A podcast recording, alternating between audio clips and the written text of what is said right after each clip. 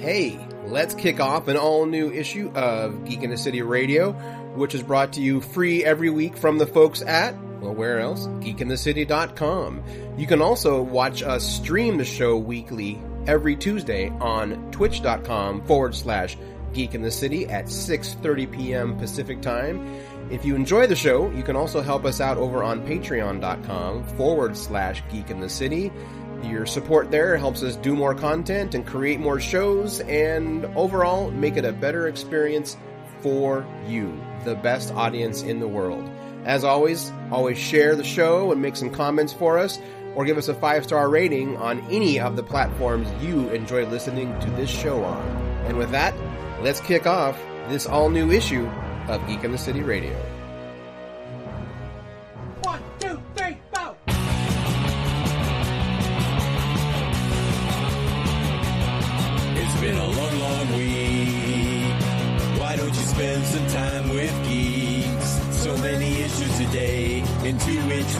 Must delve.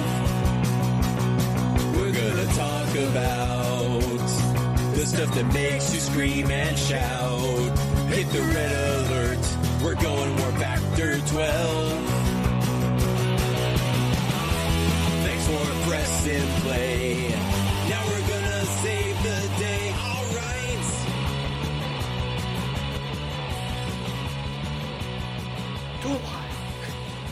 Cable. Why, hello, and welcome to issue 677 of Geek in the City Radio. I'm one of your hosts, Aaron Duran. I'm one of your other hosts, Rita. And I am your other other host, Cable Hashitani. What's up, everybody? We'll do it live. Oh man, December has been difficult. Yes, yes, it has. Really? I'm What are you really, guys talking really about? feeling it today. I know. I, I really should on? stop complaining uh, in the presence of the person who still has to work retail. It's like, oh my god, it's so crazy out there. Really? Is it? Is it crazy out there? Out there in the world? No. Tell me more. He's Um, like, oh, that's precious. It is. I will say that 2022 cable Mhm. can say that in a joking tone, whereas 2020 cable would go, "Really? Is it? Is it really? Is it crazy out there?" You are you are starting to get better. Your cable is healing. Well, it, yeah, it's largely that you know 2020 cable is like everyone's like, "Oh yeah, this this being locked inside is really rough." I'm like, "Is it? I have no idea. I have no idea what you're talking about. None." So, yeah. Am I blowing up the? Do I need to? Uh, Is it doing a thing? preamp is being weird. Hmm. Oh, why? Brand new, brand new amp shouldn't. You know, there's a reason why I bought this system with the warranty this time. Smart.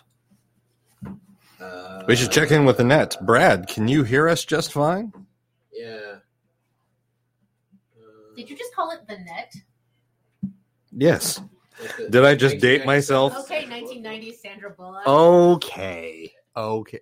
I, I have we have we not have we not established that cable is an old man Cable, is an old. and and I I you know I shout I yell at clouds. Old man shakes fist, yells at clouds. Ah, No, I respect that. I respect that. It just kind of threw me by surprise because I know many olds and uh, nobody says the net anymore. Not even the olds. this is true. This is true. What do they call it? the?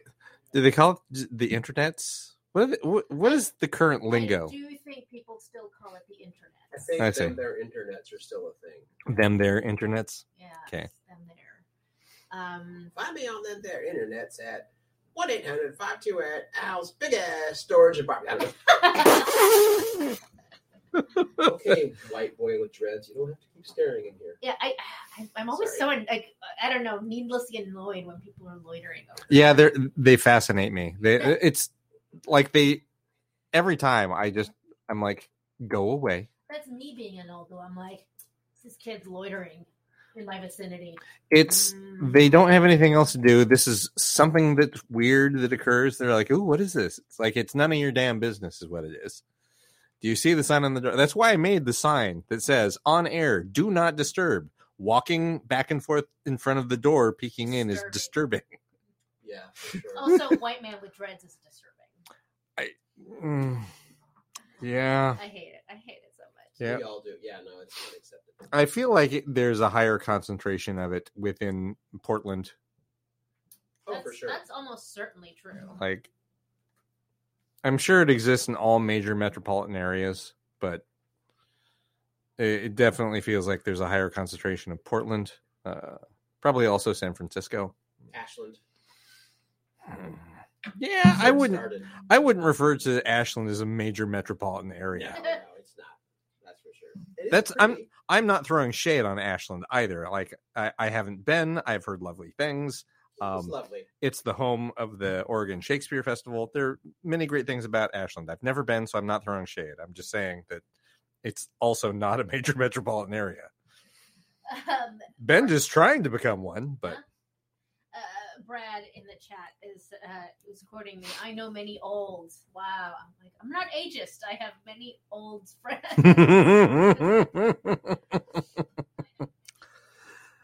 uh, what? What? Vroom vroom. just making sure all the sounds are. Oh, I sorry see. That was a little weird there. Um, quick behind the scenes.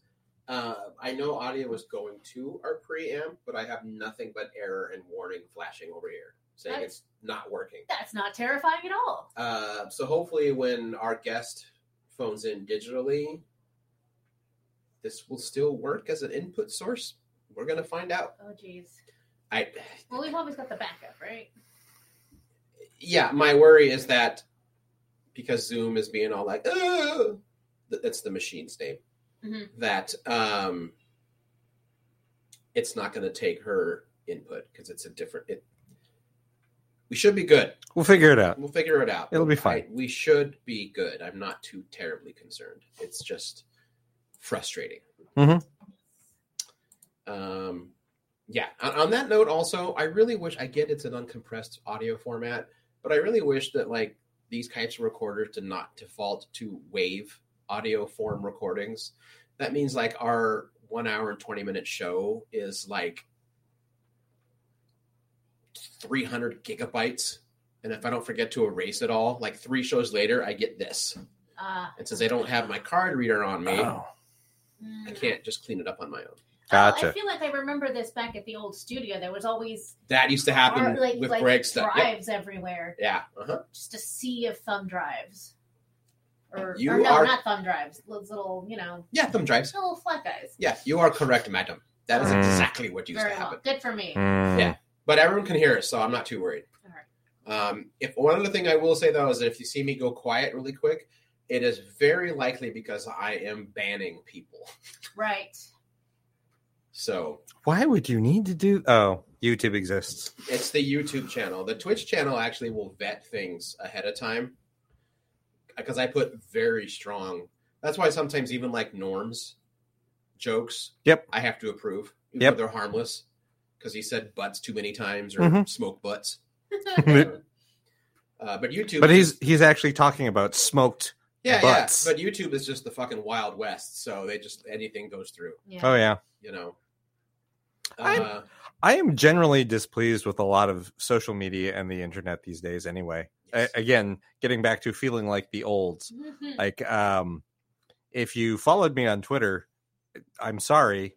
Now, no, you don't. no longer. I have I downloaded an archive of both my personal account and my gallery account, and I've deactivated both accounts. Congratulations. Thanks.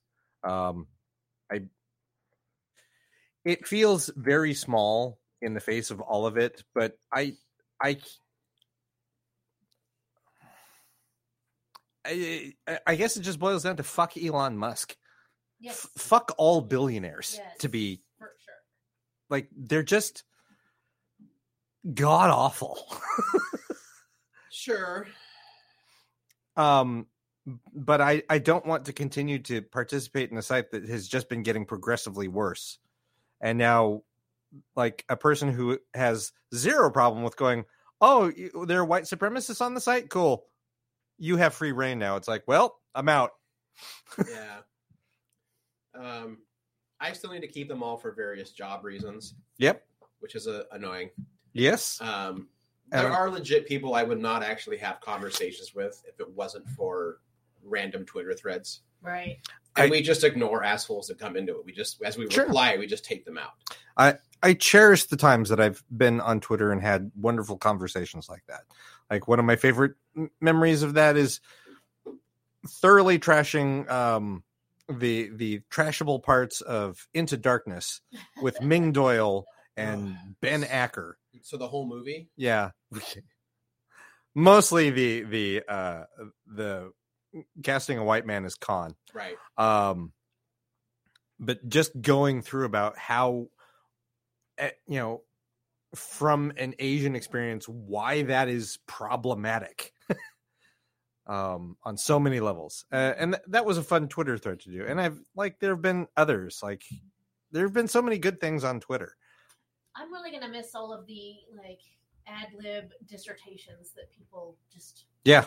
Randomly put into the into the ether. Yeah, Mhm. thread 30 tweets later. Yes, Yeah. I love those. Yep. I'm- Um, I'm really bummed about Hive not uh not apparently, it had a big panning update today. today. Okay, because I got notified about an update last week, and I Oh. did not. I, I got three notifications about updates, Eh. and yet the app was just as in in uh, what's the word non-functioning Right. as it has been for. Well, I feel like while. Hive is dealing with the same thing that like Zoom, the video app Zoom, went through two months into the pandemic. Mm-hmm. They were this quaint little thing that worked just fine for their hundred thousand users, right. and then all of a sudden, the whole world wanted their servers. They went, "Ugh." Yep. That's what happened to Hive. yeah. And Mastodon has always been unruly. I don't understand it. Yeah, I'm skipping. I, I think that's the other thing that prompted me to start just going, eh, I'm just going to close these accounts because I'm not on the internet the way I used to be. When I had a desk job, Mm. I was on the f- internet all the goddamn. That's I lived on Twitter. I had a curate. I had three curated Tumblrs. Yeah, I remember that. That speaking of which, I'm thinking of bringing my Tumblr back to, back to life. I never did the Tumblr thing, and now I feel like I don't.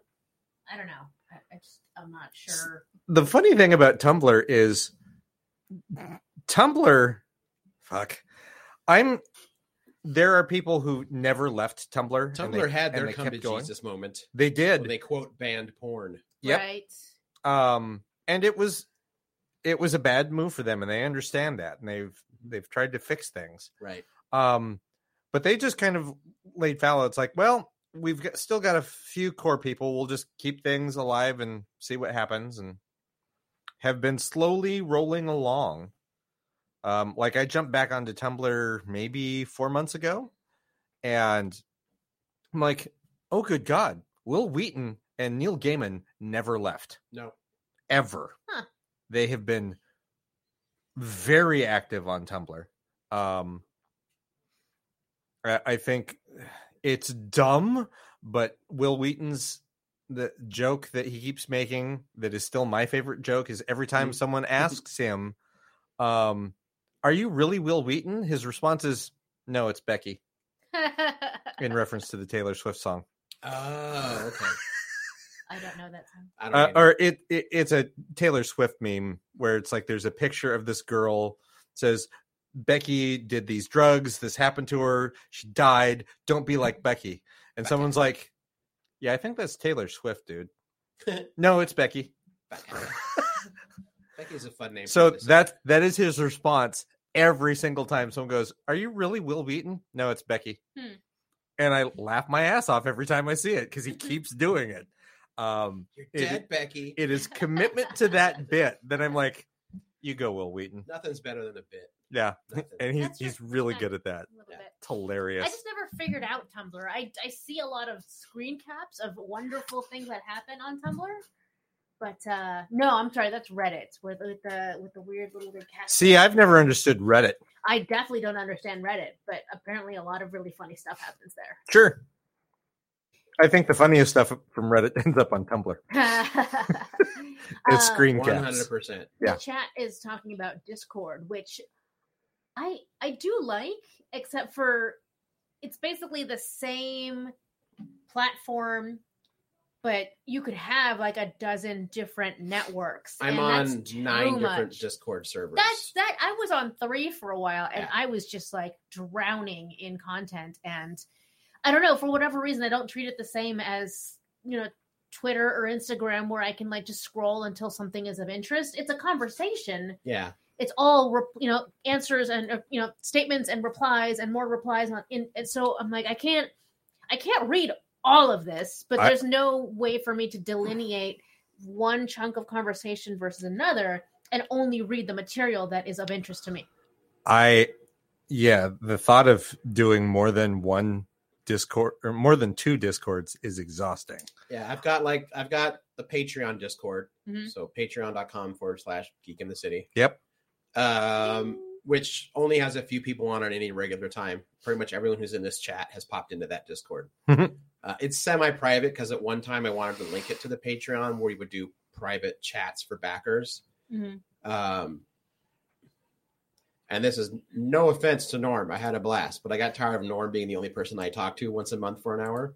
Because eventually we were like, "So, what what'd you have for dinner? Do you know any good jokes? you know, how about them Cowboys?" Uh, which is fine, but eventually I'm like, "All right." I would get a lot of emails like, "Oh man, I always forget you're doing that." I'm like, Great. "Great."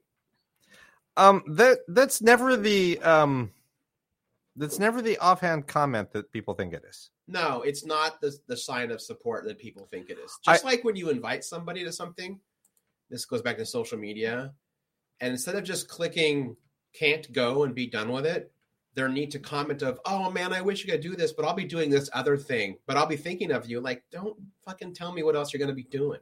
If I know you're going to be out of, t- yeah, it drives me nuts. I I like the justification. I mean, I, mean, I don't like need it, but I'm like, oh, you already have other commitments. Uh, Un- understood. I'll I'll miss you there. I I'm on the same Yeah. point. Oh, okay. Let me let me Just- make sure to never tell you No, why I can't come to a thing. well, it, no, it was like if it's a if I'm inviting you to my party, hmm you're like, oh, I can't. I'm doing this other thing. Cool, have fun at that. Yeah, I don't care. fine. Every time I send out a first Thursday invite, Yeah. and Oh. would get responses like, "Oh, I can't make it that night." I'm like, "Cool, you never make it any fucking first Thursday. That's It happens once a telling me. month, and I've been doing this for 15 years. Fuck off." yeah, that's me too. Like, it doesn't Okay. ever change. Yeah. But It- you're Like- never there. like the people who don't listen and tell you that Yeah. they don't listen. It's performative. It is performative to make the themselves show. feel better.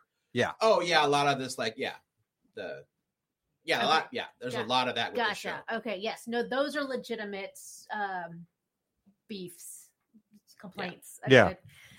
You, you like private private functions. That's different. That's it's like oh, th- this, I'm going. It's like oh, I wish I could be there. It's like I wish you could too, but your thing sounds fun. That's great. Go do that. I'm 100 percent supportive of that. Yeah. Um. Yeah, but it's the performative gesture of Oh man, I'm sorry that I never. sorry, I can't make it. I know I've known you for ten years, and you do this thing every whatever day of the month. Right. Um, yeah, that gets old. Be, because eventually you start understanding that it's not that you don't have the time. It's not that you don't can't do the thing. hmm it, because you learn it's like oh i have time to do these things i prioritize my time differently Right. and i pri- prioritize what's important to me differently and you know that that is what that those other people are doing whether or not they know it yet Mhm. they haven't figured it out No, There- that's fair. yeah. If I, you know, if I double book myself, I try really hard to make it to both things because then I feel really bad that I said I would go to something and then I'm like, oh wait. I but but you shouldn't you should prioritize what is important to you what and if if- they're both important, Cable? then take the other person out for a drink go but i am that- not going to make it to your That's thing why I'm Uh, mentioning my birthday two months ahead of time. I got to beat Sarah Waffle to the punch. it was not Sarah Waffle. Uh, it was somebody's Well, wedding. whoever it was, I it have was to beat somebody's to out of town came to Portland for their wedding. You kind of can't really, you know, ask them to do it a different time. They Sure came can. in from out of town for their wedding. Who comes into town for their wedding? People who used to live in this town and have a lot of friends here still. Oh, okay. That's like the reverse of a destination wedding. Yeah, yeah, they came Okay. to the friends and Yeah, said, "Hey, okay. we're getting married or are married now." That's They, fine. yeah, they did a tour. Yeah. Yeah. You know, some people like move around a lot in their adult lives, and so they have friends that they stay close with in all different parts of the country. I have a couple that way, but I have to work at it.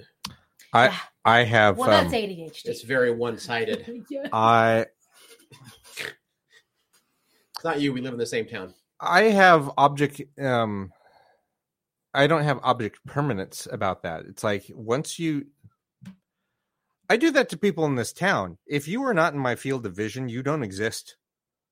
And as soon as I see you, it's like I have uh, like you've never left. yeah, like a It dog was when you come I home. just saw you yesterday. Do you two get asked how so and so is doing? Sometimes. I get it all the time. So I feel like I have to keep track of every single person I've ever known that was in a circle group because they'll ask me, How's so and so doing? I Have you don't ta-" fucking know. The answer like- is I don't fucking know. It usually is. Mm. Yeah, I mean- no, I don't. Like for clarification, I don't know what Rick Emerson's doing. He, he's promoting Go Ask Alice. It's an amazing book. You should read it. Unmasking Alice. I'm sorry. Go Ask Alice is A song. yeah. So when she's 10 feet tall. No, no. He's promoting Unmasking Alice. It's fascinating. You Mm. should read it, especially if you were a kid during the Satanic Panic era. Um, yeah, I only ask you about someone else if it's A for Cheeseman or um what what was the second reason? I already forgot. There's a there's What was the first reason again? Cheeseman, gossip. Gossip. Oh, Yeah, okay. I'm like, ah, tell, give me the dirt on so and so. Okay. Um well I wouldn't ask you because you don't do that. Um the hell I don't. Oh, yeah. He just does it around very specific. uh, Genre see. circles or I social Are, circles. yeah, it's like it is the Yeah. Okay. Um i- is anyone in a 20 foot earshot? No? Cool. We we can talk about Yeah. this. So I'm loud. To say, yeah, no, there's. Let me do it under my breath. I can't really talk quietly. Oh, that was the second reason. And the, the second reason to ask somebody, "Oh, how's so and so doing?" is if you are like running out of things to talk about, but the, you're not comfortable with the with the lack of conversation, Mm. just Mm. grasping at straws. You you don't like uncomfortable silences. Uh, rarely. I have to be like, like I can hang out with either one of you in a room and not talk about anything. Sure. Yeah, But- but fine. If I'm, I'm talking about like, oh, I'm at this party, I'm at Cable's party, and I'm talking to someone I kind of know, but not well. But now we're standing next to each other, and I'm like, uh, uh, what did we talk about? Oh, we know this person in common. How's so and so doing? It's a panic response. Okay. That's a that's a reasonable panic Yeah. response. That's fine. I That's get that. valid too. Well, we're all just sounding like the olds right now. I think this is kind of a, a fun like this has nothing to do with the topic of conversation that we're going to get into later with Not our at guest all. tonight. yeah, no, not at all. But this is some this is some real world shit. Like I I don't know. I feel like the older that all of us get, humanity in general, the Mhm. more we start reflecting on what does it all mean? Right. And, and how do we interact with people? How do we people? How do I think that's why I don't do as much as I used to. But there was a time where I really liked responding in just various gifs. Mm-hmm. I use a lot of emojis. Your emojis confuse me too. I don't get what the upside down face is. I don't know if that's supposed to be frowning or it's or if no, it's uh, like no, it's not. fuck if I know. Whoop, whoop, whoop, whoop, Oh my god! And here's the thing: it's like I I can't even explain to you what I mean with words. That's why I've chosen the emoji instead of speaking with words. I, I feel that that is your general um I have become discombobulated emoji. Mm, No, not discombobulated. If I'm feeling discombobulated, I'll probably make like a wacky face. But the upside down emoji, the upside down smiling emoji, is more of like a No, it's not a sad upside down. It's the whole face. Mm-hmm. yeah, it's a smiling emoji, Yeah. but his head is upside down. What do I mean by that? See, you don't even know. Decipher. it's the words it's the putting it in words that i can't um but i know how i feel when i'm using it and that's why i use it I, I'm sorry, I'm laughing at. I have to look up emojis. Like, oh. I, I'll I'll just put this eggplant is penis. I have sent that on accident so many times because it's right. Because event, because yeah, eventually, how are you accidentally sending the egg? because here's the thing: if you send it on act, because I went to send something like an egg thing, Mhm. and I hit egg, I hit that. Uh, But eventually, if you hit enough on an Android phone, when you hit the emoji button, you get your frequently used ones, Yeah. and it just shows up on there. uh, And so, I have really fat fucking fingers. so Norm says that the upside down smiley emoji is meant to symbolize confusion. That's not how I'm using it. I think the best way to describe it is I'm like, you know, when you're like smiling and laughing, but you're actually quite like you're you're feeling the opposite of the smiling and laughing, Mm, but that's mhm. what you're gonna do anyway. It's a little bit of that, like not like on a hardcore scale, but like on a on a scale of one to ten, it's like a two to three on the I'm gonna smile through this, but I don't really love it. I laugh to keep from screaming type of thing. Right, but like Yeah. like dialed way down. Yeah. Yeah. I'm not if I'm At screaming two. if I'm Yeah. if I'm like if I'm like I would I'm laughing to keep from screaming, that's I don't even know. That's that's a whole nother emoji. Beck says, "Is it the law without the loud out loud part?" it might be now. I mean, when I'm doing the what is it, laughing to sc- not scream, whatever, I'll just do this the laughing face and then the crying face. You know, That that makes sense. that is my emoji version of that little Mexican kid who's getting interviewed, and I don't even know what the real interview was anymore. But the interview was Oh, like, right. "Are you happy doing this?" He's like, he starts to nod, and then he puts his hand up and cries and begins to shake his head. It yeah, it's um it's something about being an artist. Yeah, yeah, a- And then he cries. yeah. Do you like working in comics? I really do. Yes. No. Oh, the little kid. Yeah. Yeah. I he- probably use that gif a lot, and I use Mhm. again the old El Paso Mexican girl. of Why not? Oh, Yes, that's a fun one. that's a fun one. I have And that and Never gets um, old. well, bye. Yep. Oh, our guest is here. All right. Oh good. Did we ever tell the listeners who our guest is? No, let's just spring them on her. All right, get ready, friends. So, before we jump into our interview with Kelly Sue DeConnick, this is a great time to talk about our sponsors. First up, of course, is Guardian Games, 345 Southeast Taylor Street in Portland, Oregon. The fact is, if you have a gamer in your life, and if you listen to this show, you probably do, the fact is you can find them something at Guardian Games. Um, again, doesn't matter what kind of gaming system they're into, Guardian Games is going to have it. Or, you know, maybe they're a board gamer or a card gamer.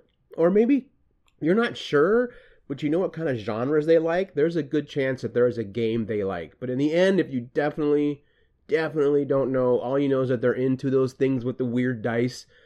Um, you can get them a Guardian Games gift certificate. I know normally it's like, oh, gift certificates are so impersonal. Well, it's not like you're getting them like a like a Visa cash card.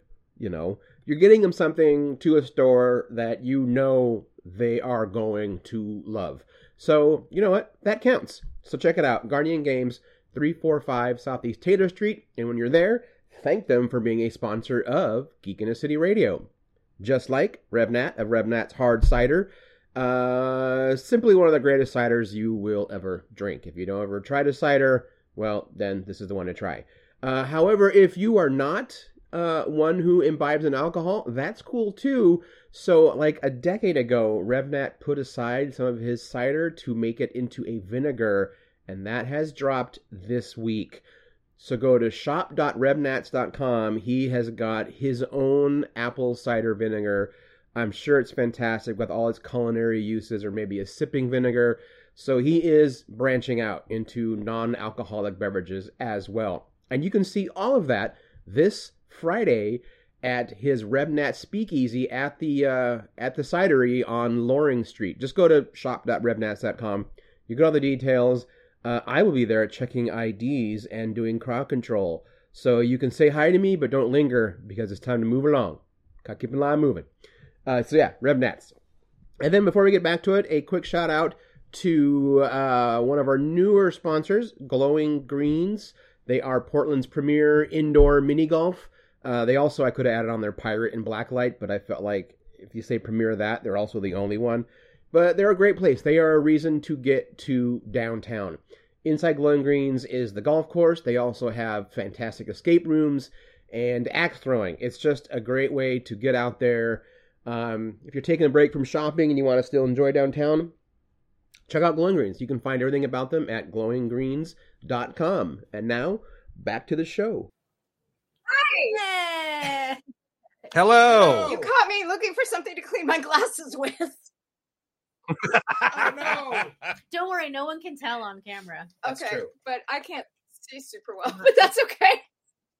Oh, I can't. I can't help with that. I just know that my glasses are filthy. You right could if you were there. Oh, it's true. That's true. But I, I've, I already did that for eight hours. you so. hate filthy glass. What's that? So our guest tonight is Kelly Sue DeConnick. Hello. Go live on your channels. Add more viewers to this stream. How it works? I don't know what I'm doing. I'm just gonna close that. That doesn't. You know what? thing. I don't either. It, it's it's there. It's going, and I keep a close eye on on YouTube because that's like the Wild West there, and anyone could comment anything. Oh, And they do. Uh, yeah, almost two years ago, we had Bill Oakley on, and that's when we learned about people that had digital human avatars that looked real and like they were really talking.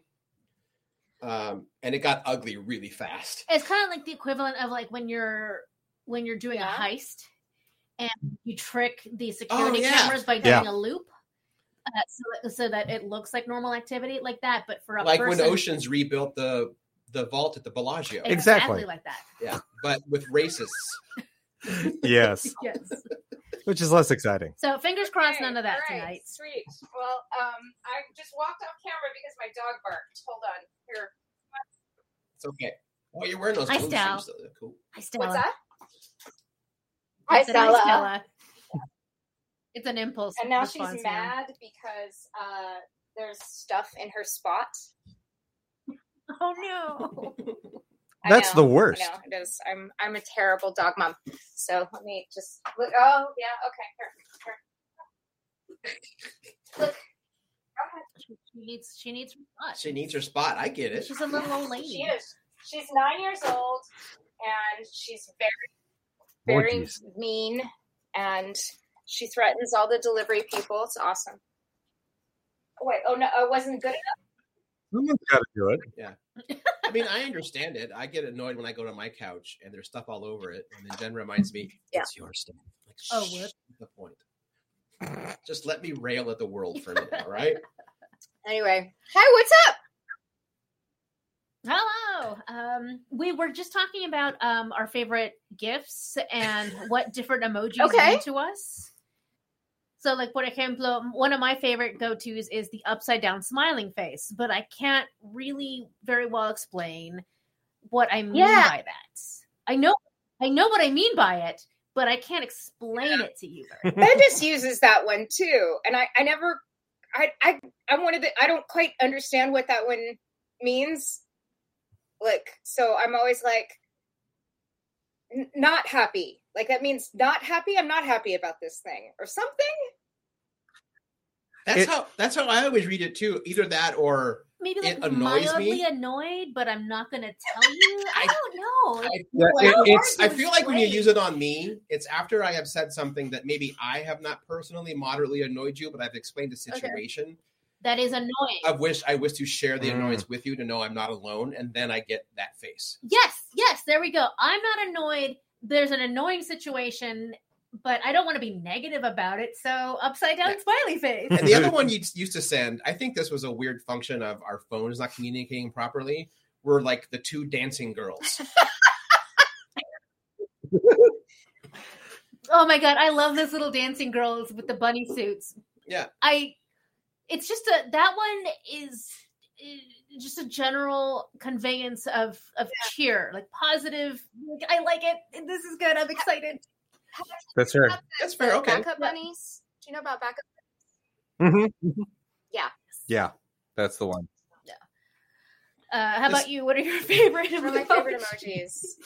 Um, I don't know. I think I might be an old. I don't use that. Many, I think I might be an old. I'm 52. That's that's a pretty. self- That, that talking is about exactly how we started Yeah, the show, is- too. Yeah, you, thirty I- minutes ago, you'd have fit right in with. Our I, I referred to the internet as Yeah. the net and got all kinds of shade. And I'm like, yes, yes, I know. I'm the old. Yeah. It's fine. So I'm, I'm solidly the old. Like, like calling this middle age is really optimistic. yeah, you're, Yeah. you're not wrong. So, um, Huh. um, yeah, but I don't, I don't, I don't think I send that many emojis. Although I'm, I've grown fond of uh, the baguette because uh, Tallulah sends it all the time. My daughter. Um, Well, she's uh, she's, she's taking, taking French, French, this year. and she's she, she okay, I can see her, where that would. her her response when I ask her to do something is "oui oui baguette," and I kind of like it actually. So It's just this jaunty little thing that she came up yeah, with a while yeah, back. yeah. Is the baguette by itself or is it in a paper bag? Oh no, it's by itself. Um, okay. yeah. What would it mean if it came in a paper bag? I'm grocery shopping. Wow, that came off way too fast. I'm like, "Huh." wow. Yeah, can I can I enter the chat? Let's see. Uh, I think you'd have to do it through Twitch. I don't know if you have a Here, Twitch I will account. send you the link. Yeah, baguette, baguette is just a baguette. Well, baguette is no, never no side a meaning. baguette. Well, uh, It, well, it I don't. mean I don't know if it has like. There's like four emojis that I know that have a side meaning, and everything else I have to look up on Urban Dictionary. Or,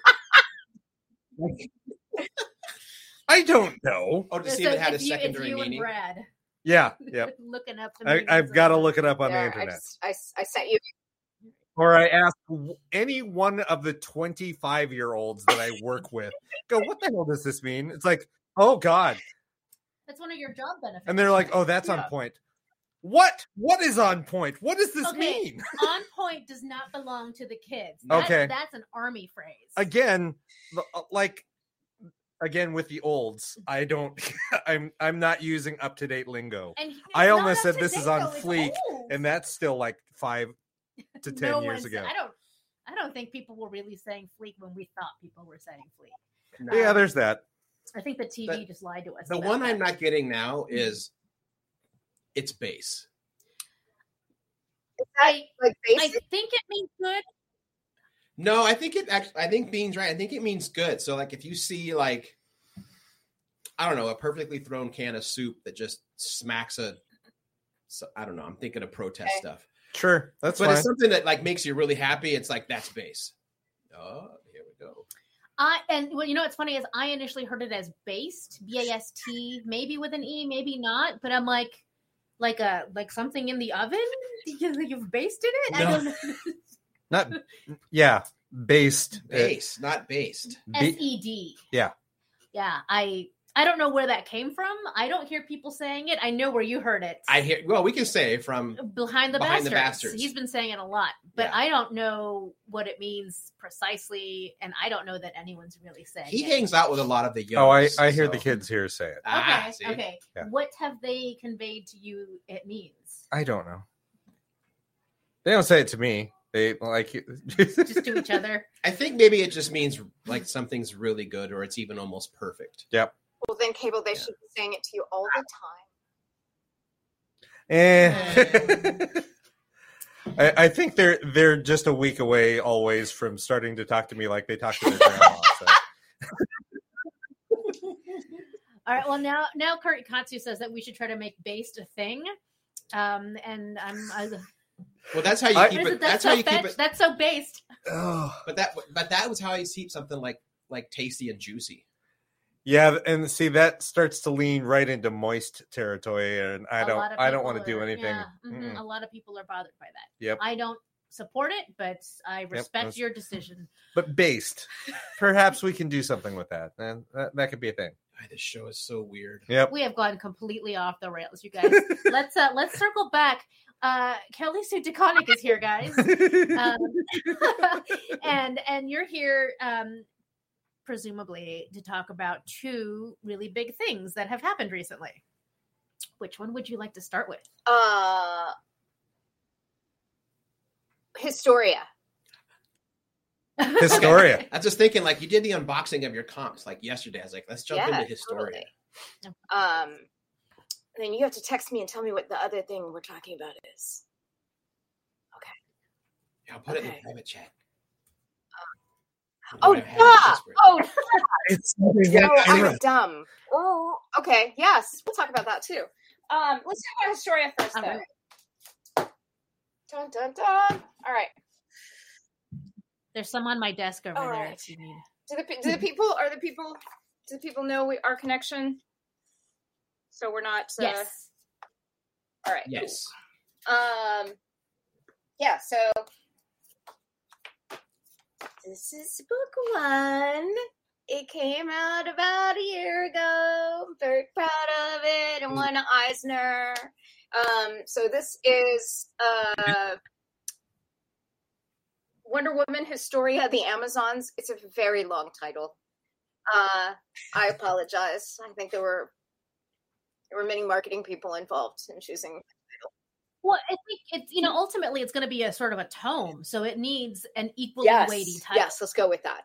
That's good. That's excellent. Mhm. Um, I like it. and uh, yeah, but it also makes it like nearly impossible to hashtag. Um, so I was like, can we Mm. can we put can we can we decide to use WW Historia as our as our hashtag, and then it could be like WW Historia one, WW Historia two. That lasted like ten minutes. Um, but anyway, so and Historia is a word, uh, and so if you it means history. So if you just try to Google Historia, you just get everybody talking about history. So Well, first your phone is going to autocorrect it to history because it's dumb Or and historian. not multicultural at all. Mhm, So mhm. anyway, so the uh the conceit of the book it's a uh DC Black Label book, and um the Black Label is the like the top shelf, you know, fancy books. Um, also it means out of Mhm. continuity.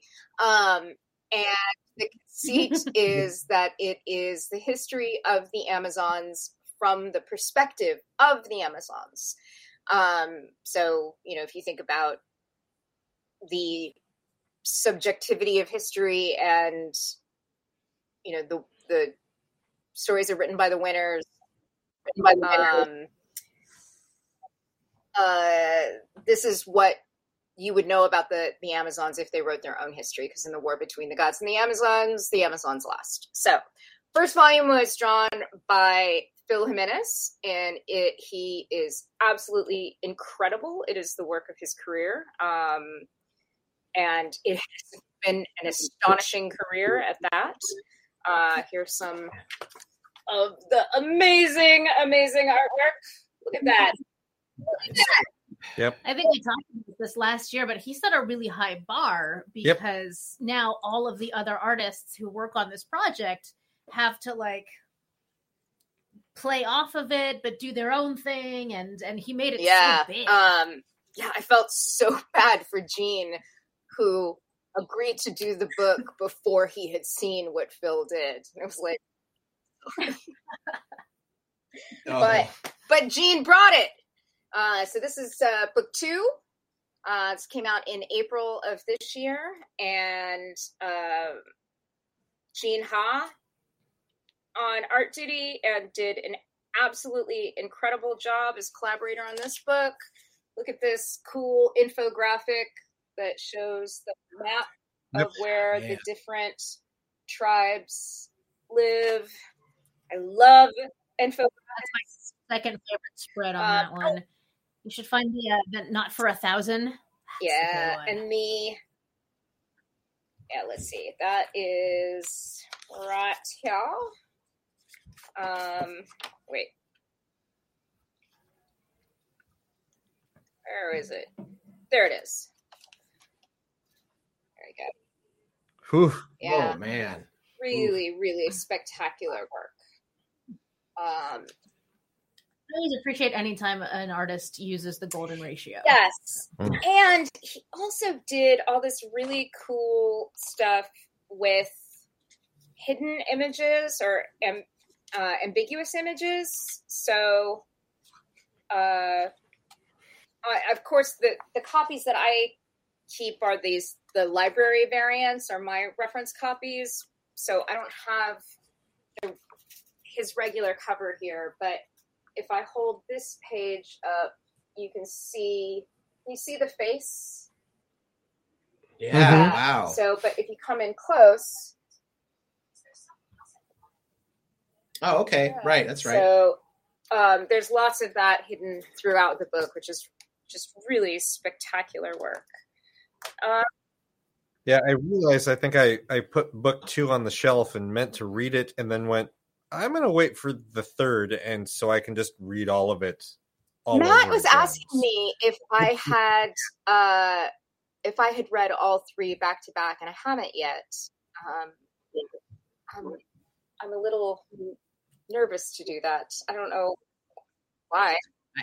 No, I I get that. I was nervous to read like my five issues back to back because I was so nervous that transitions would not make sense. Hmm. I was like, I was like, I know what happens, but if I come at this not knowing, is it going to make sense? I was like, uh, I don't know. Yeah, I I don't know why I'm.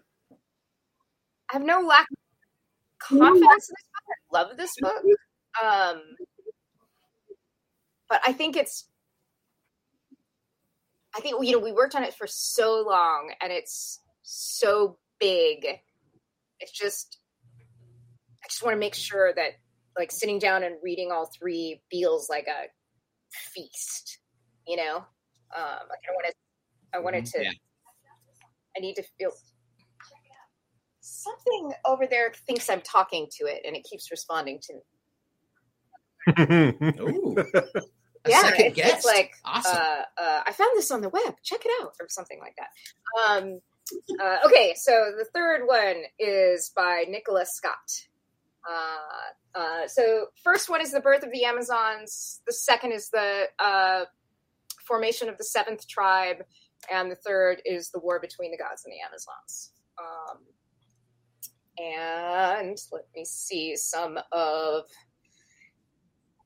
I got to skim a little bit of it today. Mhm. and like Nicola Scott's art always just blows me away. I remember reading her stuff way back, and I think in like the early JSA or Secret Six Days that I just fell in love with her work Yeah. from then on. this is probably my absolute favorite page and it's not i mean it is it is an extraordinary page just for the rendering of the art but it's the acting it's the acting that kills me um there's also some just phenomenal spreads like this one Wow. Yes. Yeah, so, um, yeah, so this is out on the 27th. Ooh, there's Apollo. Apollo. It's kind of a little shit. Um, she's so good at drawing like the attractive, snarky Yes. face, though. I feel like we get in abundance with Apollo. Yeah, Oh, I didn't even check to see if we see Apollo butts. I didn't want to bring up butts, but I was I was going to ask like Nicola. how many butts does she work into this? uh, I don't know. Let's see. I have to. I'm. I'm. I didn't. I don't think I read it with like my butt radar on. Well, oh, you know, there's some. There's there's little little. Yeah. Yeah, look at them cheeks. Oh, he's got the twist going. Mm-hmm, mm-hmm. It's the Black Widow pose. His signature There you go. Nicola. would, would that be Buttar? No. Um, so this is out on um, the 27th. Um, and Next week. yeah, and then I'm going to do a signing at Books with Pictures Eugene. Um, if you, if anybody is near Eugene, Oregon, um, on the Next 30th. Friday. oh, perfect. Okay. All right. Nice. So how does it feel like I know it's this is meant to be a larger hopefully series as it goes. But how do you feel like with kind of wrapping up this bit of the arc? Is it does it feel um like a good spot for you to be in? Yeah, I mean, if it Or are you like, yes, if it ends here, I'm happy. Um, you know, it's a it's a. I'm not spoiling the end, but it, it ends on a rather significant note. Um, Yeah. Yeah, that's good, that's So, yeah, uh, for sure. so yeah, it, it feels complete. Um, no regrets. Mhm. Um, and if it goes on, the middle three, the middle three would be a little bit of a bummer, you know. So, which is a, a, a you know not the most salesman-y thing to say. I'm just like I'm a little bit thrown because yes, book three ends on a positive note, but like I needed a, the whole box Oh, of yeah. tissues with Mhm. to Mhm. to get through it. Uh, Just like Yeah, I mean, uh, like for, oh, for things like the whole the in addition to wanting to write the history of the amazons from the perspective of the amazons i also wanted there were a couple of other things i wanted to do i wanted to reclaim hera um, who i think has gotten short shrift uh, a lot in you know recent centuries um, and uh, and I wanted to write a like Homerian epic with a woman at the center. But the thing is, like, Mhm. you know, Hom- Homerian heroes are flawed, and things don't always go so great. Um, so you know, there's she's Hippolyta's going to have to work through some painful things um, in that middle section.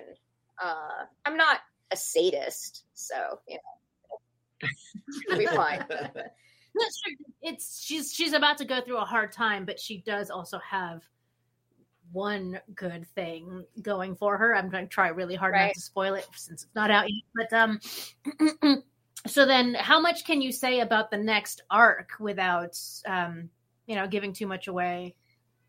Um, I think I could say the the middle part is very much the the Amazons with the Amazons. The middle three. Um, Okay. and then we open back up to the gods again more with the final three again if we go that far um other like if we go past this we really have to go to the end you know like you, i don't think you want to end on six i'm not, not sure that that would be like ending at the end of uh uh, Empire Strikes Back. Yeah, I was, Yeah. yeah, Yep, yeah, I was, exactly. thinking, I was thinking that too. Like, yeah, that ends with just Luke and Leia watching as they fly off, and well, who knows what happens so, now? Uh, Yeah. But I will say this: the whole thing was pitched as beginning. that was Stella. I don't know if you heard that. Um, it it was pitched as beginning with the the first time the the. Why is he Doing that. Is that my I- I computer? can't, tell if it's your computer or like a an iPad or something. I don't know what is happening. Oh, yeah, it might be. It might be one of our iPads. I don't know. Your Yeah. maybe yours. It, It's it's ex- I like how it keeps telling you to Yeah, check it out. Check it out. Yeah, It's like my iPad has a double finger guns. Check it yeah. out. Um, so it was, it was pitched as like from the moment that the gods or Hera conceives of the Amazons through to the moment when when Diana's story traditionally begins. That's where our story ends. So then I'll, I'll leave it to the Wonder Woman fans to see if they can decipher what I mean by where her story traditionally begins. Because Oh, interesting. Yeah, I think a lot of them could put that part together. hmm hmm That makes sense. Yeah. Um. How's the pro? Has the process been different working with Phil as opposed to Gene as opposed to Nicola?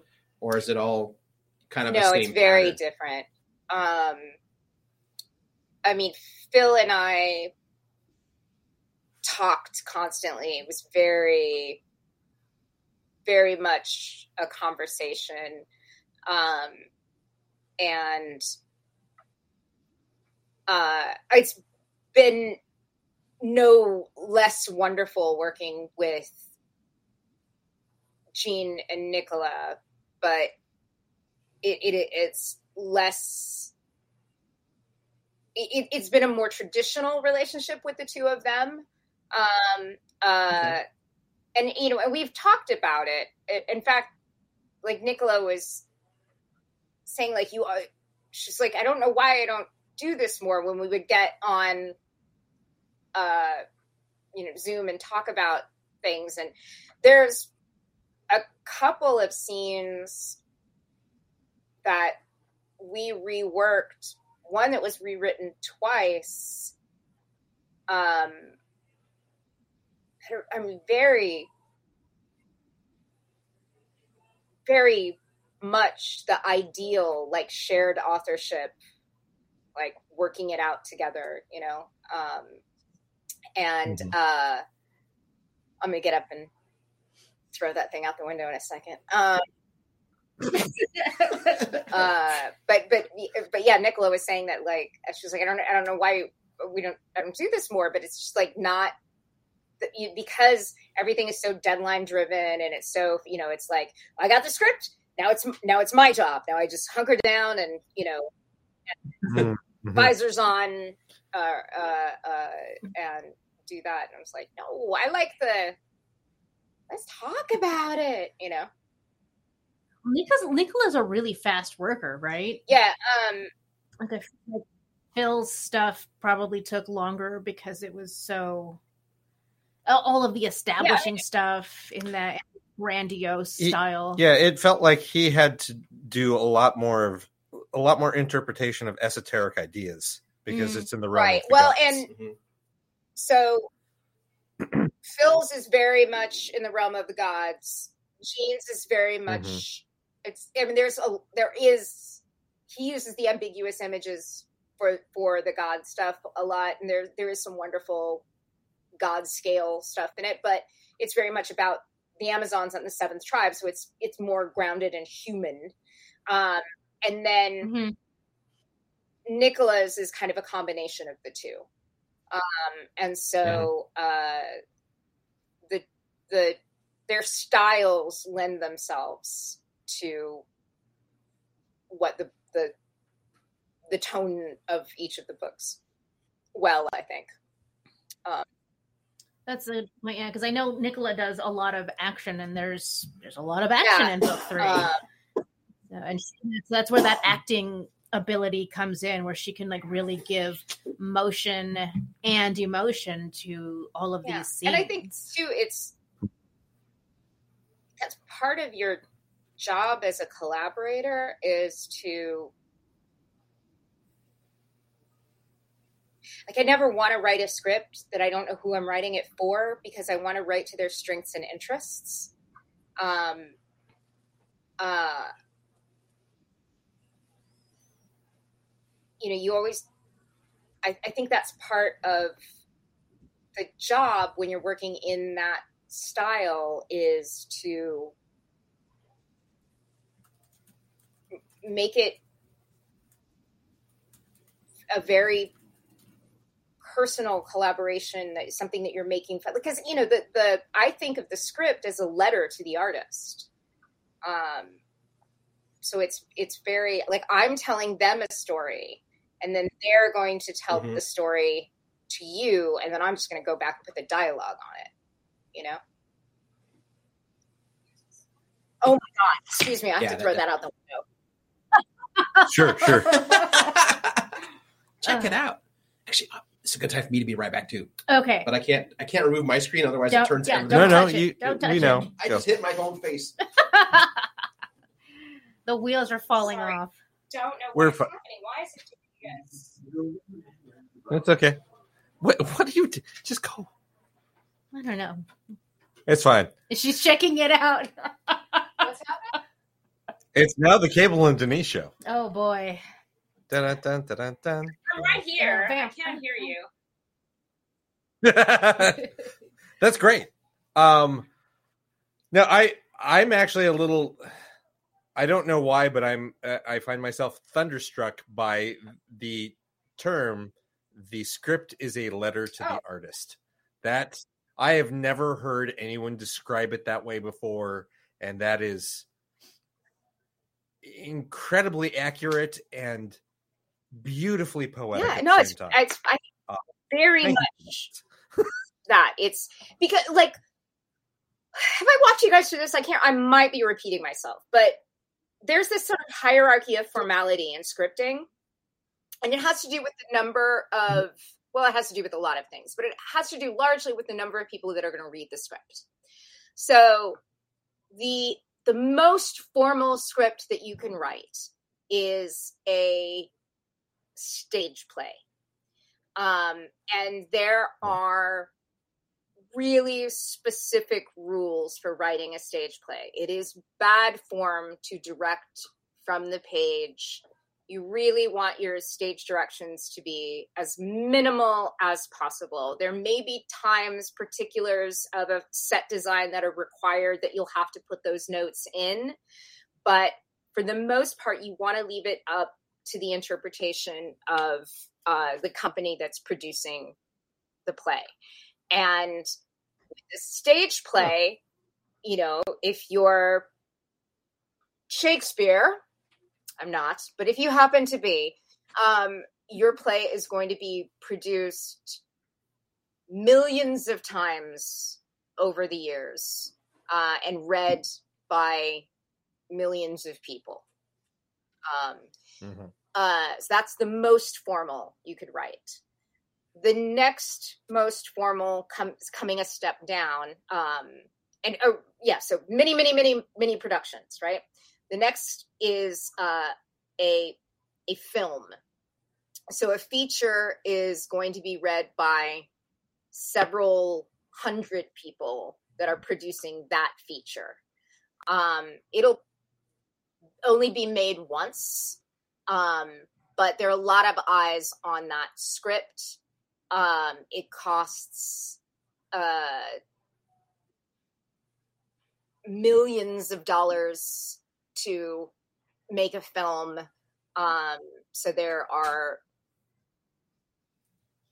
uh, a lot of people weighing in on it. The script, you know, if you don't write it in final draft, no one is going to take you seriously.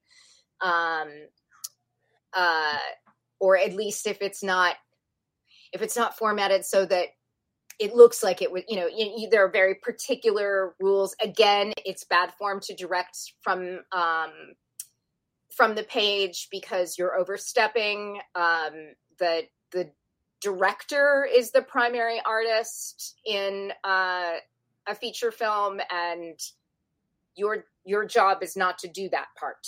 So you know you need to make sure I- you're you're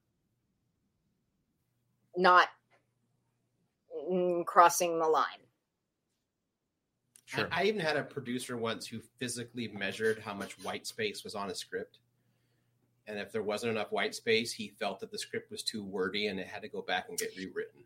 Like he, like literally with a ruler, it was well that's really bizarre. because people because you you generally use uh the number of pages in a script to estimate the number of minutes that the script will last uh, in Mhm. order to and, and that that doesn't really work because of action scenes right but it is a rule Right. of thumb um, it is a rule, rule of thumb that is held over from when films were much talkier um, but people would try to cheat and get their scripts past the time limits that producers were trying to set by moving the margins. So even though that does seem like shitty and pedantic, there's there is a reason why those are are agreed upon standards is because it allows a producer to estimate how long this script will will translate to in actual time right? Sure. Yeah. I've so one heard that. page of uh, script dialogue is approximately a minute. Um, Yeah. Uh, ish. Um, but you know, so if you know if you if you screw with the margins and you have a lot of action scenes, you can write a really long script that somebody you know because you think all this stuff is important but then the person who somehow miraculously the line producer gets it all shot but we still only have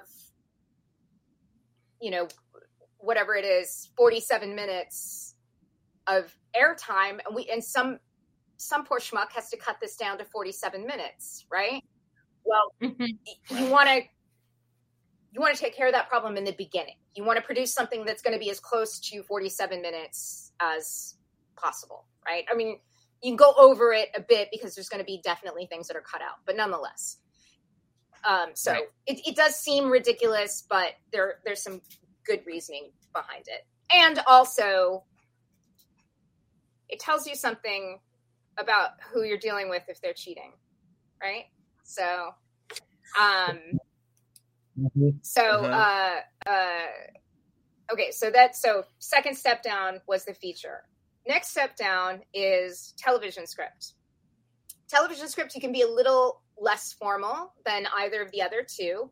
There are still very much agreed upon standards but um television scripts are there's you know only a couple hundred people involved as opposed to the hundreds of people that are involved in you know it's it's maybe not even a couple hundred. Um uh but compared to the number of people that are involved in getting a feature film made it's it's a it's a smaller group. It's a group that's going to work together over and over again. The uh the writers frequently directors on a television show change episode to episode. So uh, the showrunner, who is very often also the head writer or one of the writers on the show, um, is more the primary artist on that. And so you're allowed to direct from the page a little bit. Still don't insult the director give the actors some leeway to work with don't you know dictate everything that that they're meant to do allow them to interpret and um you know bring themselves to the character uh, and their truths to the character. But you can be less formal in a television script than you would be in a feature and most certainly than you would be in a in a stage script. Um, and then our comics. And we you can be very informal. Um, and a comic script uh, is going to be read by about five people unless you decide to publish that comic later but you know you can say that about any of these right? Um, uh, if you're doing it as a as a like work artifact that's a totally different thing. But um, but only about five people are going to read the script. Maybe if you're just doing if you're scripting for yourself if you're a writer artist model maybe nobody else reads the script um, in the model that i work in um, it's uh, myself the artist um, usually we do not have a separate inker these days but sometimes there may be an inker so it would be penciler inker colorist uh, letterer and editor um, and that's it. So five folks. Right. So you can be very informal, and you're really just you're just trying to make that the artist fall in love. Well, the the team, but really the artist. You're trying to make them fall in love with the story such that they want to um, communicate their passion for it to the reader. And I I'm very personal in my my comic scripts. I I make asides, I make jokes, I address the artist by name. um, you know, if if there's something that I'm struggling to communicate in words and I have to include like a little doodle. Um, you know, I fall all over myself to apologize for the fact that I am not an artist. Um, and, you know, I, I try to do, I try to, they're going to spend a lot more time with that page that I wrote than I spent writing it probably. Um, so I try to be very respectful of that and make sure that they love their job, you know? Yeah, That makes sense. yeah, that makes a lot of sense. Yeah, I was thinking of the uh, the pa- the double page spread with the horse, and you had the whole little doodle, and you penciled the sketch, and then I you did. I it. did. yes, I did. I hope you saved that piece of paper. Yeah. Um, yeah. Oh, it was, I think it's up there in the scanner somewhere. It's so terrible.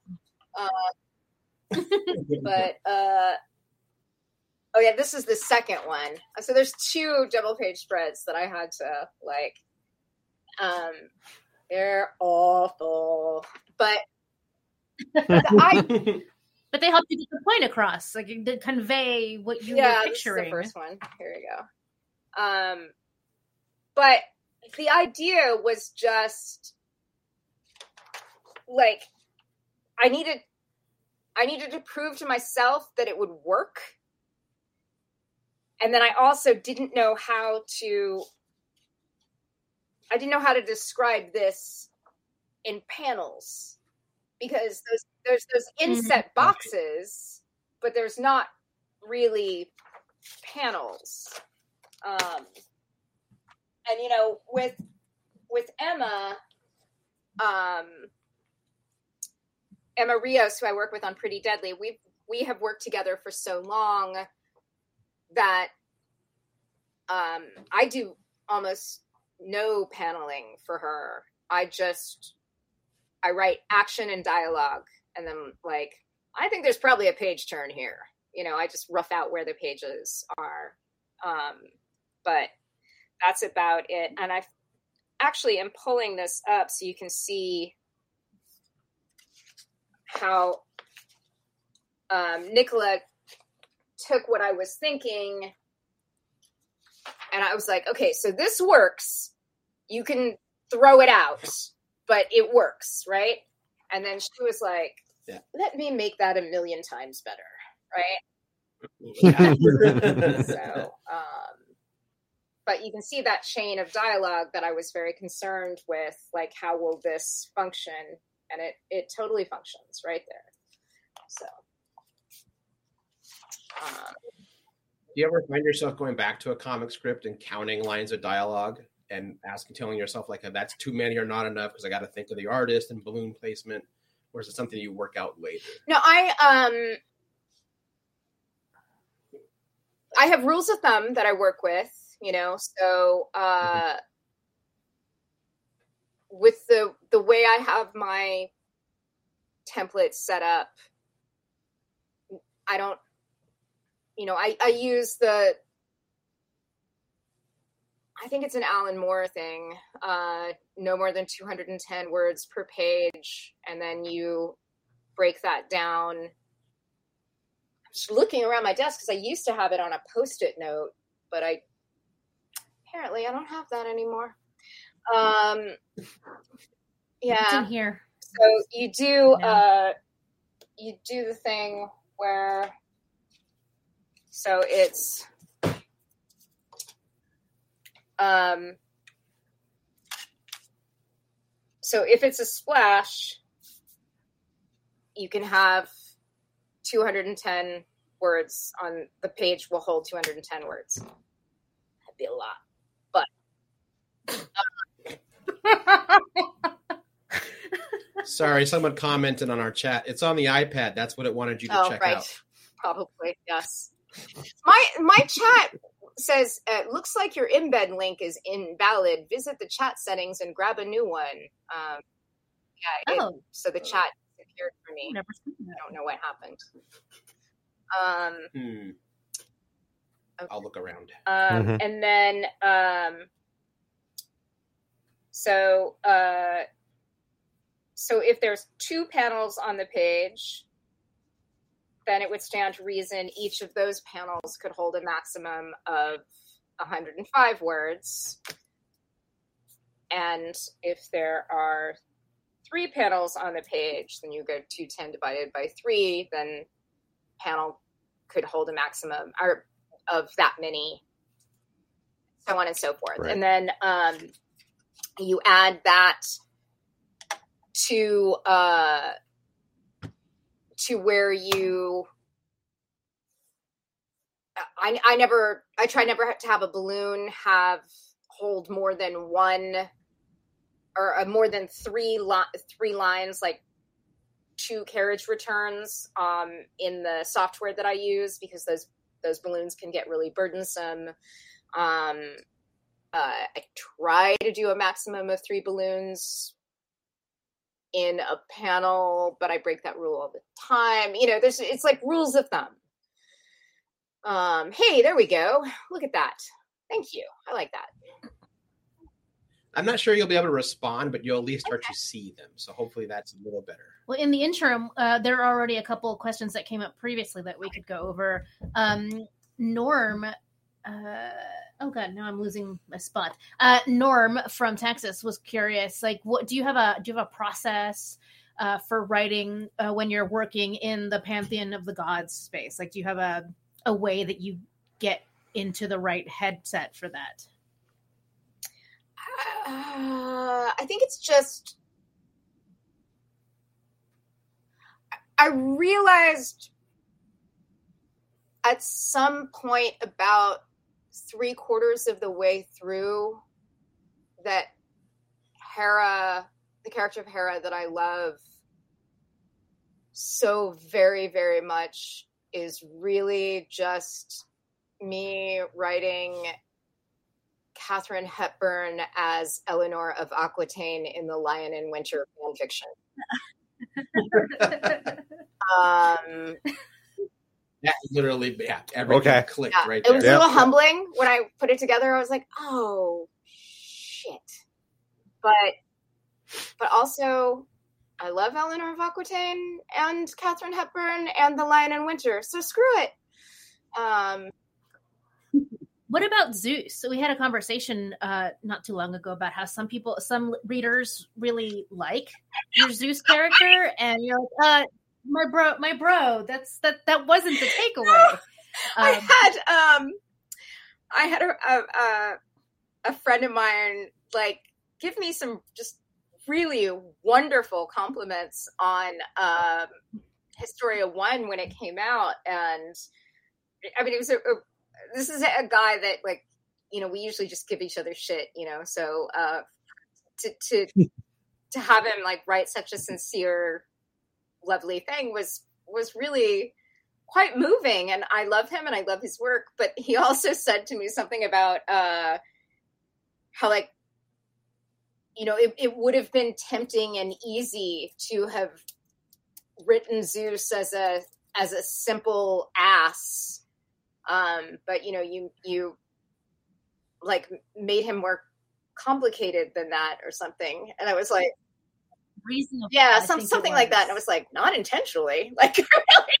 I, I think he's a simple ass, but you know, like, my bad. I'll fix that. so condescending. Yeah. Yes. Yeah. Like, yeah, I get mad. Uh, I like I re reviewed issue one in preparation for this, and I'm just like getting angry in all of his scenes because he's just so Yeah. smug. You got a little Artemis in you. And then, and then, like, the more pissed off she gets at him, the like more adorable he thinks she is, which makes it all Ugh. so much worse, right? He's gonna Mhm. rip something. So, That's another one. Artemis. Artemis is probably my favorite character in the whole series Yeah. so far. How did you how did you come arrive at her personality? Tallulah, my daughter. Uh, yeah, and even Phil was was like, "Oh, I'm totally using T for this." I was like, "Yeah, that that yes, yes, I get it." Um, I think there's something. Phil said there was something in the first script that I, I said like she always has skinned knees. That that that was like that made it click for him. Um, yeah. It's pretty good. So um, That's really like permanent child, childlike yeah. Yeah. self. Well, she's and you know she's like they're both brats, Artemis and Apollo, right? They're twins, and in the Mhm. the in our take on them, they're both they're they're both kind of bratty, but she's the kind of bratty that I enjoy. um, and he was described as like uh, he looks like the like a J. Crew model boy, you know. Yeah. Just Yeah. petulant. Mm, Everything mhm. is is clean and orderly and um Models at Abercrombie and Fitch. Mhm. No one's ever told Yes. him no. Mm. Yeah, no one's ever told that guy Yeah. no. Exactly. And he's le- he is legitimately beautiful, but it's really annoying. Um so We are getting close to the end of our time, and I I really wanted us to be able to talk about the other thing too, because that's a, that's a really yes, big deal. Yes, cheekbones that could cut glass. Where are you from in Texas, Norm? I grew up in Texas. I grew up in Austin. Um, okay, uh, so let's talk about the other thing. The other thing is while we're waiting for Norm to tell us where he's from, um, uh, is I have a show, Longview. Okay, cool. Um, uh, yeah, I went to University of Texas at Austin. Hook them um, as the as the theater majors said, because we have to make everything about us.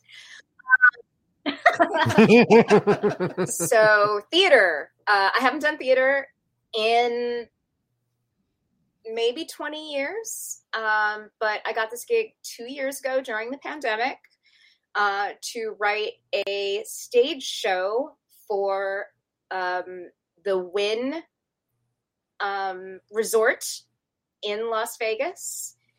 And uh, the show is called Awakening. Um, and it is a big, it's like Historia. It's a, it's a myth size story.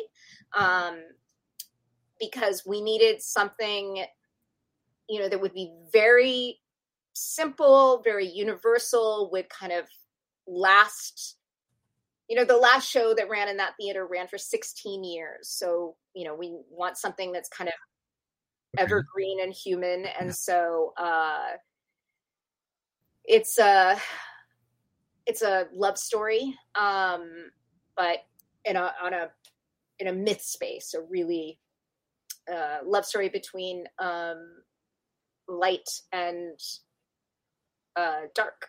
Like god is uh light and darkness are the the two gods in the story. And then uh these lovely human thieves um that help get them back together uh and i'm super super proud of it it has 60 dancers and actors in it and uh I love them all and I want to adopt them all. Um, and I got to work with some of the most phenomenal artists I will ever get to work with. Um, Baz Halpin, who uh, traditionally directs concerts. So he's done, God, like he's he directs uh, uh, Katy Perry and Pink and the Jonas Brothers and Harry Styles and um, uh, Tina Turner.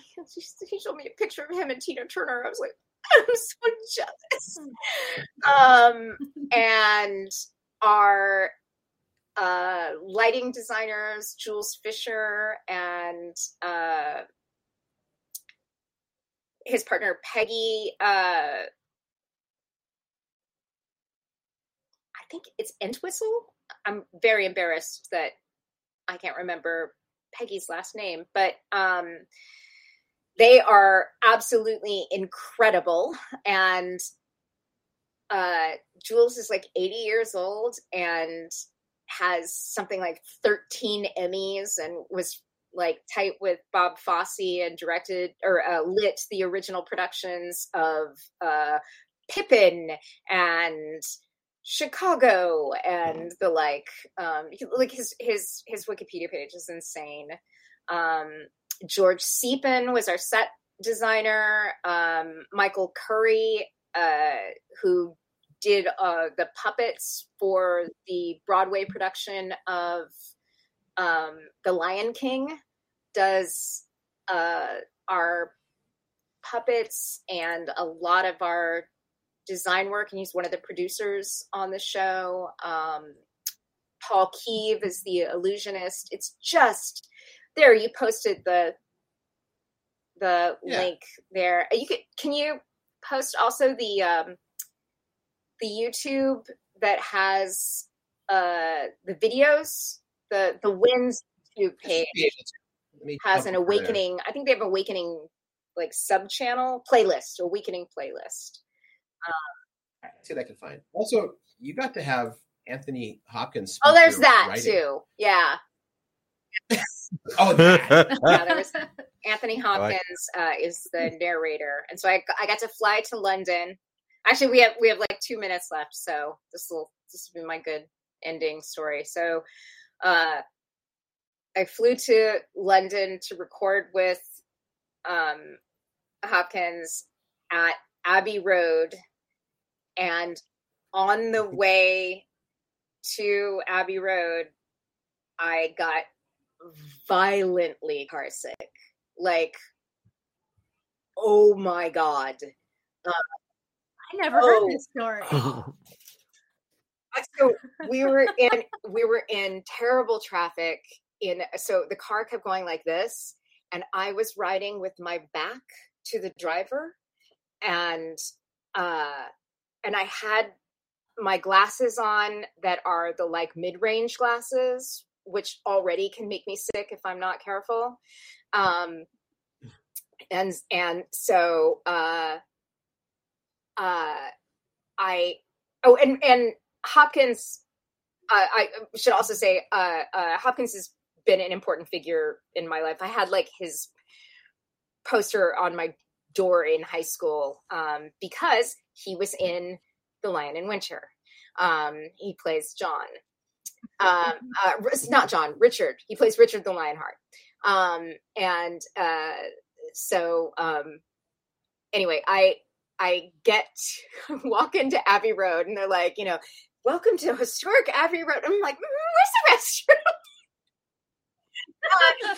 I run into, and I'm smart enough not to go into one that has multiple stalls. I go into the rest, the handicap restroom that's that's just one, uh, and I don't quite make it.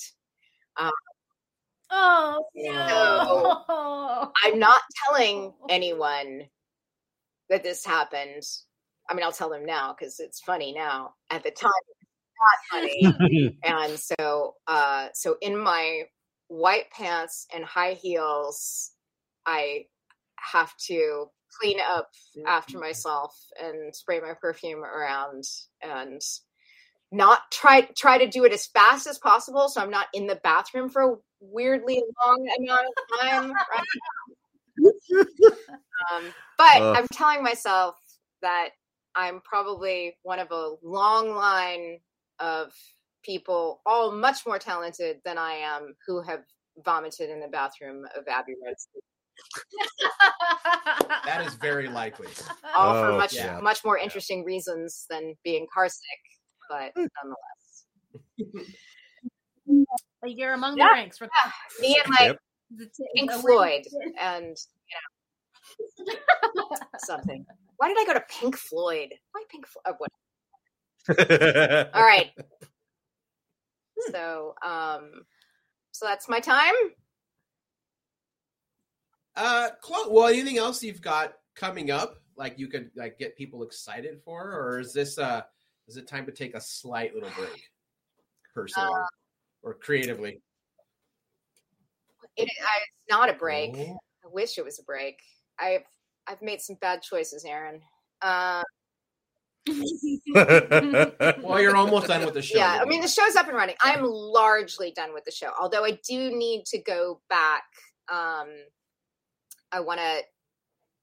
I need to go see it again because I want to see it again because I I love my babies there, and also uh, because I um I need to take my mom. I gotta take my mom to see the show. Um, and Valentine, I think Val, Val and his family, um, my partner on Bitch Planet, are gonna um, they might Oh, come and join us and Mm, see the mhm. show, which would be super cool. Um, but uh, yeah, I'm just I'm going over in my head. I have ten projects on my plate right now, um, but I don't know if there are. Uh, Denise, are there any I'm allowed to talk about? um, the first one that comes to mind, I don't think we want to talk about right now. Um, Oh, Parisian White. okay so Par- I'll, I'll go ahead and say it Uh, but uh uh yeah so parisian white was um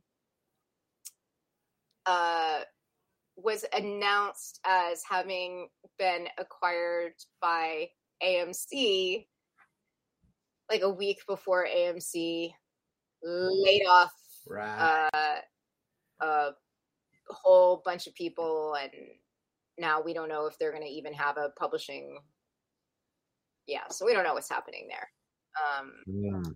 yeah so, So- that's a huge bummer um that i've had i will say though i have had several folks reach out to me about it since that announcement was made um and i'm sure it will find another home. And you know like I, I said in the newsletter um and we have a substack newsletter if um i am easy to reach. There's a substack newsletter and there is a you can text me at 503-738-1029 um, and uh, that is my community and if you text the word milk fed you'll get i'll send you updates of any um, like i sent an update about this anything that matt or i are doing my partner my husband matt fraction um, and uh, if you send uh, BGSD, um, which is which stands for um, "bitches get shit done." Um, I will I will text you little motivational reminders to take care of yourself and drink your water, make things happy. um, and what's the other one? Oh, you can also test text "visible women" and you'll get on the um, on the visible women update list. Mhm. Uh, and I have largely, I'm trying very hard to move off of Twitter. So uh, right now, my favorite, uh, I'm on Instagram um, a good bit, and uh, my favorite like Twitter replacement. I tried Mastodon, and I just did not have that in me. Um, but I really like Post News, so it's Post post.news. Um, you have to sign up for the waiting list, but it's really, really great. I was trying to sell Denise on it earlier today. Um, I didn't finish because it wanted me to t- tell them something about myself, Oh. and I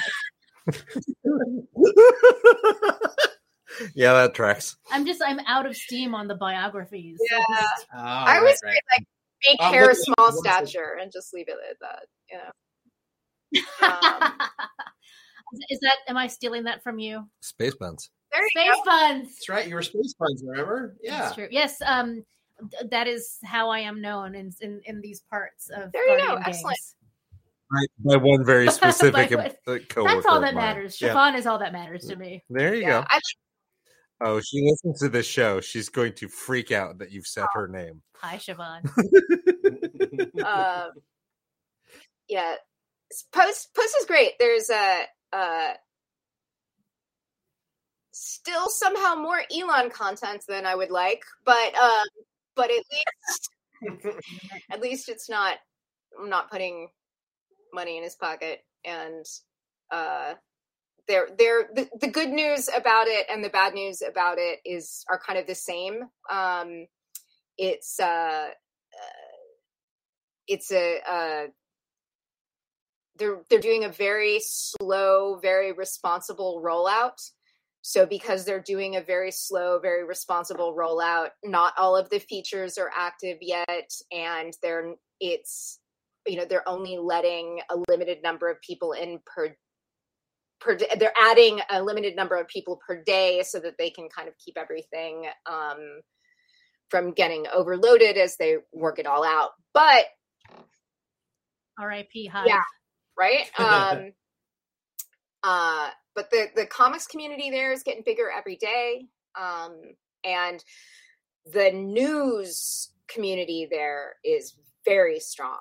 Um, so if you are used to getting um, news, your news from Twitter, uh, then Post is very much for you. Uh, and there's also they're they're working with some smarter business models, I think, than uh, a traditional advertising model. They've got these micropayment things, so you can you can tip um, when and when you join, they give you basically like fifty cents um, in your account, and uh, you can tip people in any increment that you like. Um, but like if somebody just does a tweet that makes me laugh, I give them a nickel.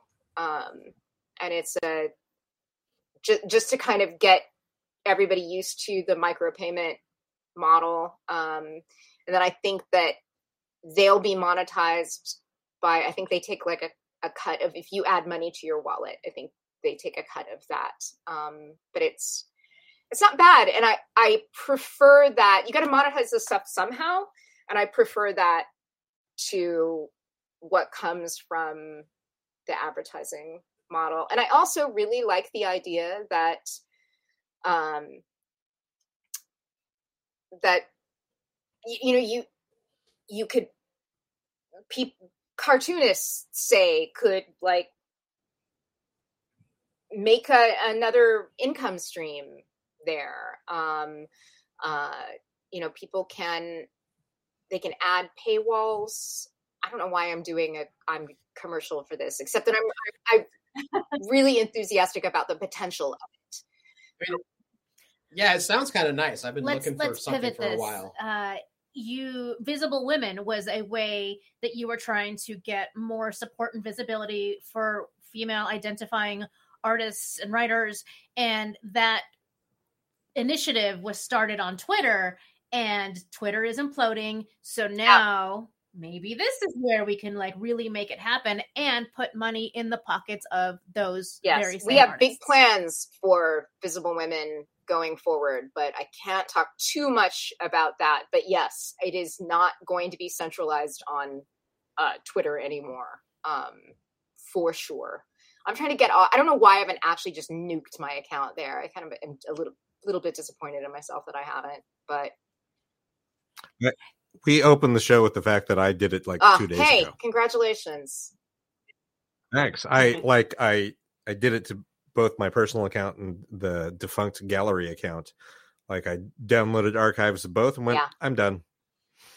I did all of the work to delete Twitter, and I had like the perfect last tweet. It was about Elon Musk giving me five hundred dollars, but then but then nobody else moved away, and I was like, "But stuff is still happening here. I don't want to miss it." And uh, and now I'm just a coward. You're you're not a No. coward. No. They we have talked about this before. Like these things have have their hooks in us and we all have to do our own part in our own growth to get those out and it's not a competition and it is not a race I- it's fine I have to convince all my clients that Twitter does them no good, so I can Exactly. my account and not need them anymore. As a Yep. marketing person, yours is probably the hardest I live in hell. transition. yes Yeah. I need to sell more books so I get out of marketing. yep and you will I know.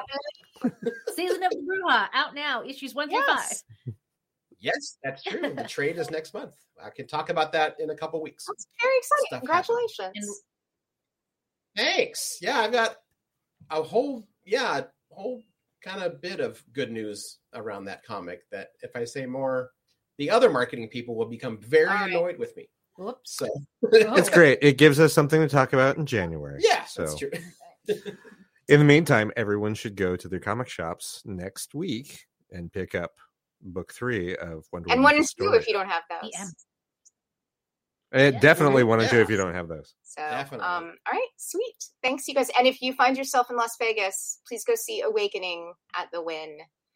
Uh, I definitely want to check it out. Now I have a reason to go to Vegas. Rip trip.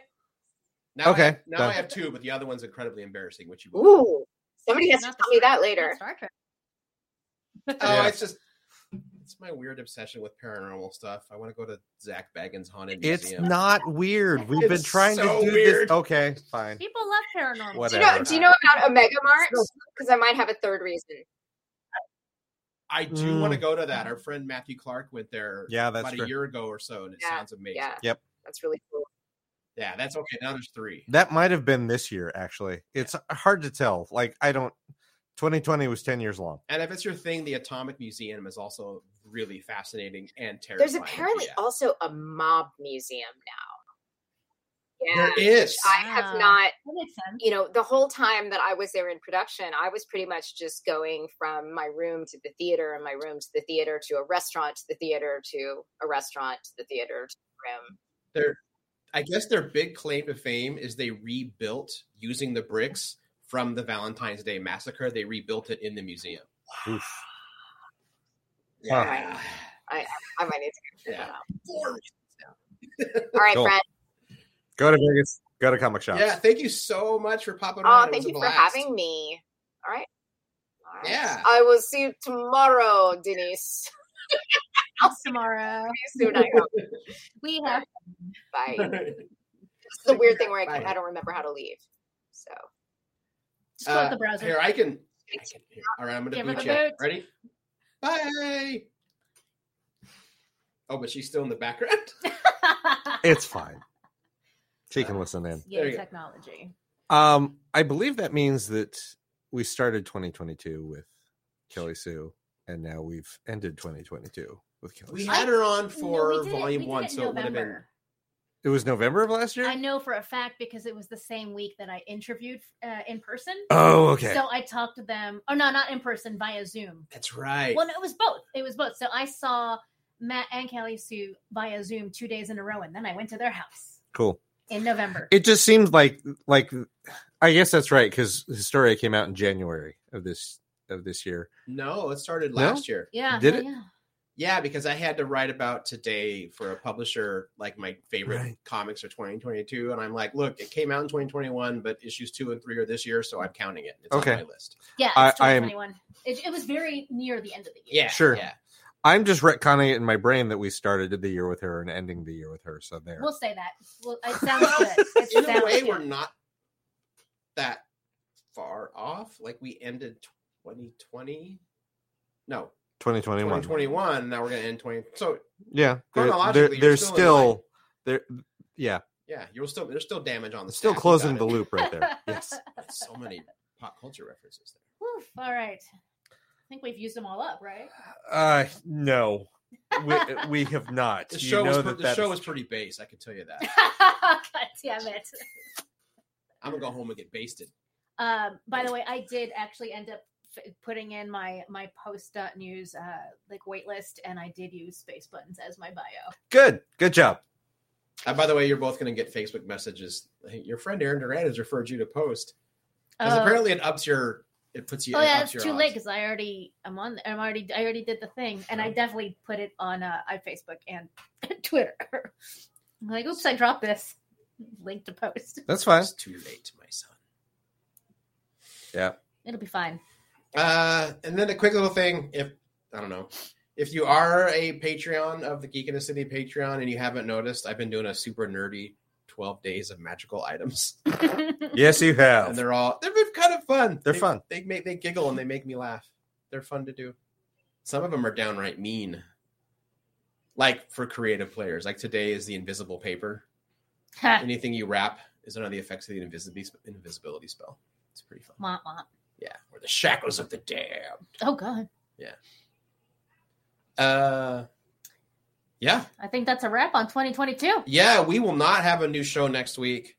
Um, I might upload Yes Virginia is there Andy Claus, but if you also search the site, it's on there still. I don't need to re up it again. Um, but listen to it; it's fun. Yeah. It's some of the most fun I've ever had doing radio. Uh, it wasn't live, but it was still fun. A lot of fun to do. And every single voice on there is collided myself. Even the sound of a reindeer dying. oh boy. Nice. uh, yeah, so we'll see everybody next year. Thank you again for uh, being with us and supporting us. I know the last few months, like some growing pains of being live again, but I think we kind of got it locked down. So um, yeah, we'll be back Frank. next year, hopefully with more interviews and all that stuff. I That's gotta- the plan. yeah, I got to drop a line to another. I'll just say I'm trying to get uh, Rucka and Mike Henderson on to talk about Forged, their new book. Good. Awesome. Good. Yeah. Uh, yeah. So it'll be good. Well, with all of that, I am Aaron Duran. I am Pina Rita. And I am mostly Cable Hoshita. mostly. Mostly. Uh, Why didn't speak- I say I'm Space Buns? God damn it. Say it now. I'm Space Buns. Bye.